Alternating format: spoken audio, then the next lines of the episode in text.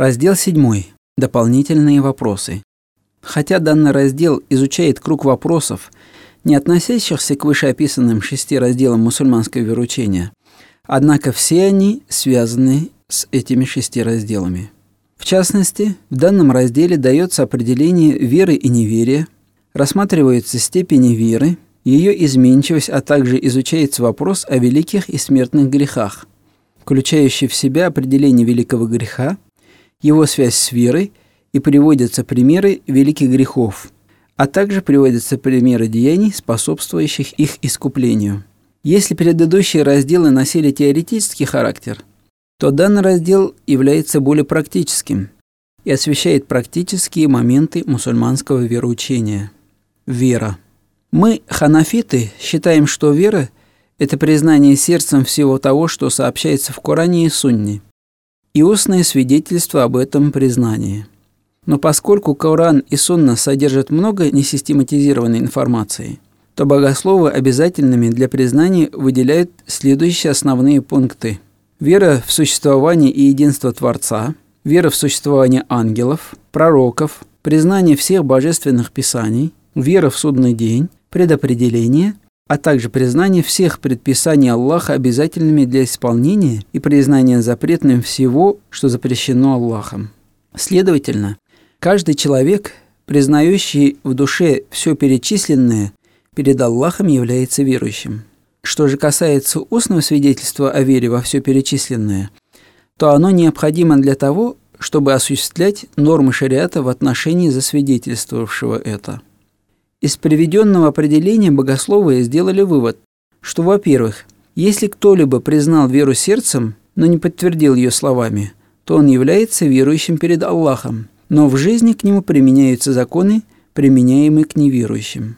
Во-вторых, если кто-либо засвидетельствовал веру речью, но не признал сердцем, то он является неверным перед Аллахом, но к нему применяются законы, применяемые к верующим. Позиция наших богословов основана на лексическом значении слова «иман» – вера, признание чего-либо истинной правдой.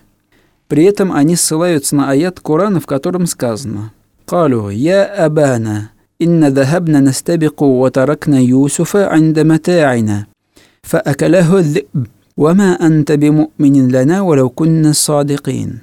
Они сказали «О, Отец наш, мы пустились в перегонки, и оставили Юсуфа у наших вещей, и съел его волк, но ты не поверишь нам, даже если бы мы говорили правду».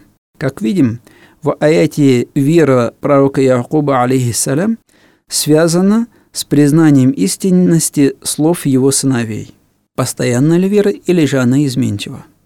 Согласно нашей ханафитской точке зрения, вера не увеличивается и не уменьшается. Богословы это аргументировали следующим образом. Если признание достигло степени уверенности, то оно не может ни увеличиваться, ни уменьшаться. Иными словами, либо человек признает истинность чего-либо, либо не признает. Например, человек которому показывают книгу, либо соглашается с тем, что это книга, либо не соглашается. Аллах в аятах Корана грамматически связал веру и деяние союзом. И это указывает на то, что деяние и вера являются различными понятиями. Например, «Инна алладина аману ва амину салихати кянат лахум джаннату фирдауси нузуля». Воистину, для тех, которые уверовали и творили добрые дела – воздаянием будет рай Фердоус. Следовательно, деяния не являются элементами веры и не оказывают влияния на ее увеличение и уменьшение. Разновидности веры. Хадисы пророка Мухаммада, саллаллаху алейхи вассалям, упоминают, что у веры бывают различные степени. В одном из хадисов по этому поводу сообщается, у веры свыше 70 или 60 ветвей. Лучшее из них – это произнесение слов «нет божества, кроме Аллаха», а самое малое – удаление с дороги мешающих предметов. И стыдливость – тоже одна из ветвей веры. Исходя из подобных хадисов, исламские богословы изучали степени веры и выявляли их. В то же время есть хадисы, в которых вера представлена по-иному. В одном из хадисов пророка Мухаммада, саллаллаху алейхи вассалям, сказано – Каждый младенец рождается с врожденной верой, а родители превращают его в иудея, христианина-огнепоклонника. Из подобных хадисов ученые-богословы вывели следующие четыре вида веры. Аль-Иман Аль-Фитри – врожденная вера. Она присуща каждому новорожденному. Аль-Иман Ат-Таклиди – традиционная вера. Это вера, культивируемая либо семьей, либо обществом. И обычно она связана с принадлежностью какой-либо нации или религии. Аль-Иман Аль-Истидляли – вера, основанная на доводах. Она приобретается в результате работы разума. И четвертое – аль-иман аль-хакики – истинная вера, приобретаемая в результате духовного поиска. Известный татарский богослов Абдрахим Утаз-Имани в одном из своих трактатов из упомянутых четырех степеней веры перечисляет три – традиционную веру, веру, основанную на доводах, и истинную веру. Неверие. Неверие – куфр. Это полное или частичное непризнание информации, содержащейся в Коране или Сунне. Мы обязаны верить, что каждая буква и слово Корана является божественной речью, переданной многочисленными достоверными путями мутаватир.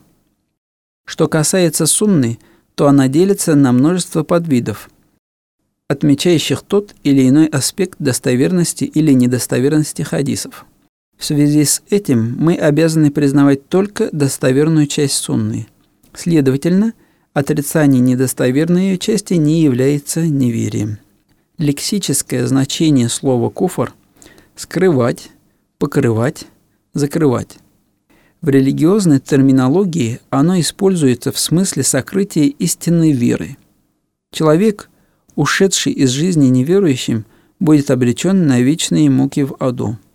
В Коране по этому поводу сказано «Инна аль-муджримина фи азаби джаханнама халидун, ла юфаттару анхум ва фихи мубалисун».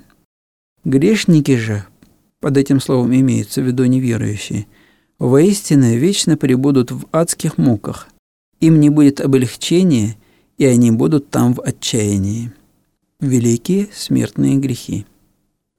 Наши богословы понятию «великий грех» дали следующее определение – если Аллах за совершение деяния предписал физическое наказание, казнь или обещал свой гнев, проклятие, наказание ада, то это деяние признается великим грехом. Основываясь на этом определении, к большим грехам ученые и богословы отнесли следующие деяния. Языческие убеждения, ширк, убийство без уважительной причины, прелюбодеяние, употребление спиртных напитков, воровство, неповиновение родителям в повелениях, не противоречащих законам шариата, колдовство, использование имущества сирот в личных целях, ростовщичество, обвинение невиновных людей в прелюбодеянии, бегство с поля боя, ложное свидетельство – ложь, неповиновение жены мужу в деяниях, не противоречащих повелениям Аллаха, сквернословие в адрес родителей другого человека, распространение сплетен, клевета, высокомерие, совершение поклонений на показ, разбой, ношение шелка и золотых украшений для мужчин, невыполнение обязательных предписаний шариата – нарушение пищевых запретов ислама, невыплата рабочему его заработка вовремя. Кроме упомянутых в различных богословских трактатах, к этому виду грехов относится еще множество других деяний. Также считается, что малый грех в случае частого совершения превращается в великий грех. Точно так же в великий грех он превращается в случае легкомысленного отношения к нему. Человек совершивший великий грех, называется Муртакиб аль-Кабира или фасик. Если он признает греховность своего поступка, но по каким-либо причинам не кается в нем, то все равно остается верующим. Однако он будет наказан за совершенный им грех. У него также есть возможность покаяться в грехе. И Аллах, если пожелает, может простить его в последующей вечной жизни или дать разрешение на заступничество за него, а если захочет, то может и воздать ему за грехи. Но поскольку в его сердце есть вера, то в итоге Аллах позволит ему войти в рай. В связи с этим шарият обязывает в случае смерти того, кто совершил большой грех, прочитать по нему погребальную молитву и попросить у Аллаха о его прощении. В то же время богословы выделяют ряд деяний, способствующих искуплению великих грехов и избавлению от мук ада.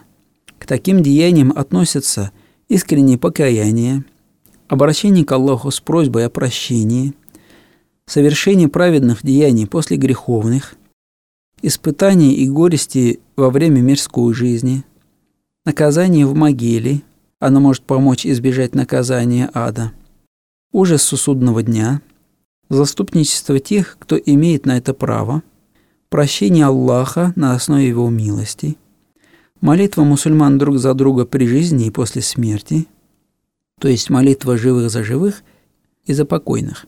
Передача награды за праведные поступки, например, подаяние, чтение Корана, паломничество и пост умершим родственникам и братьям по вере. На этом мы завершили изложение учебного пособия «Исламские веручения» автора Адегамова Абдуллы.